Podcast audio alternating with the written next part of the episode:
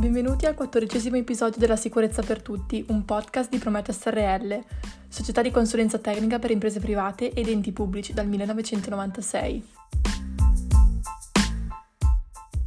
La volta scorsa abbiamo parlato del SSPP e abbiamo capito che è un insieme di persone atte a rendere più sicuro il luogo di lavoro. Possiamo dire che è un organigramma aziendale ben strutturato e anche definito, in modo che se ogni figura svolge il proprio compito, i rischi presenti si possono comunque considerare al minimo. Oggi invece capiamo quali sono i compiti dell'SSPP secondo l'articolo 33 del decreto legislativo 8108.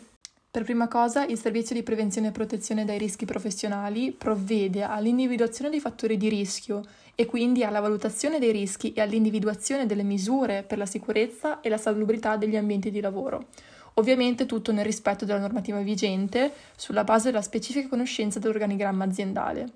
In più, l'SSPP elabora, per quanto di competenza, le misure preventive e protettive di quell'articolo 28,2 e i sistemi di controllo di tali misure, oltre comunque ad elaborare procedure di sicurezza per le varie attività aziendali e a proporre programmi di informazione e formazione dei lavoratori.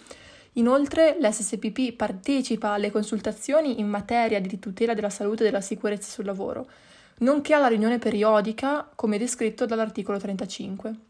L'ultimo compito dell'SSPP è fornire ai lavoratori le informazioni necessarie di cui all'articolo 36.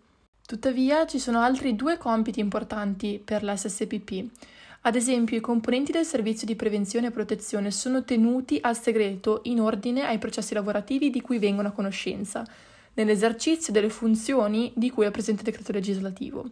Quindi possiamo notare come il segreto professionale anche per questi organi sia molto molto importante. Infine, il servizio di prevenzione e protezione è utilizzato dal datore di lavoro. Questo insieme di persone è quindi uno strumento per il nostro datore di lavoro che lo considera come una cosa di fondamentale importanza per poter ridurre i rischi al minimo.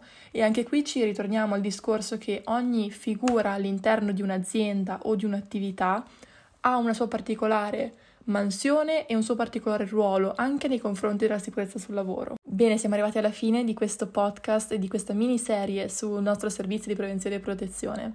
Nei prossimi episodi parleremo di come la sicurezza sul lavoro possa essere uno dei migliori investimenti per chiunque abbia un'attività in Italia, anche se obbligatorio. Grazie per l'ascolto e a settimana prossima. Ciao!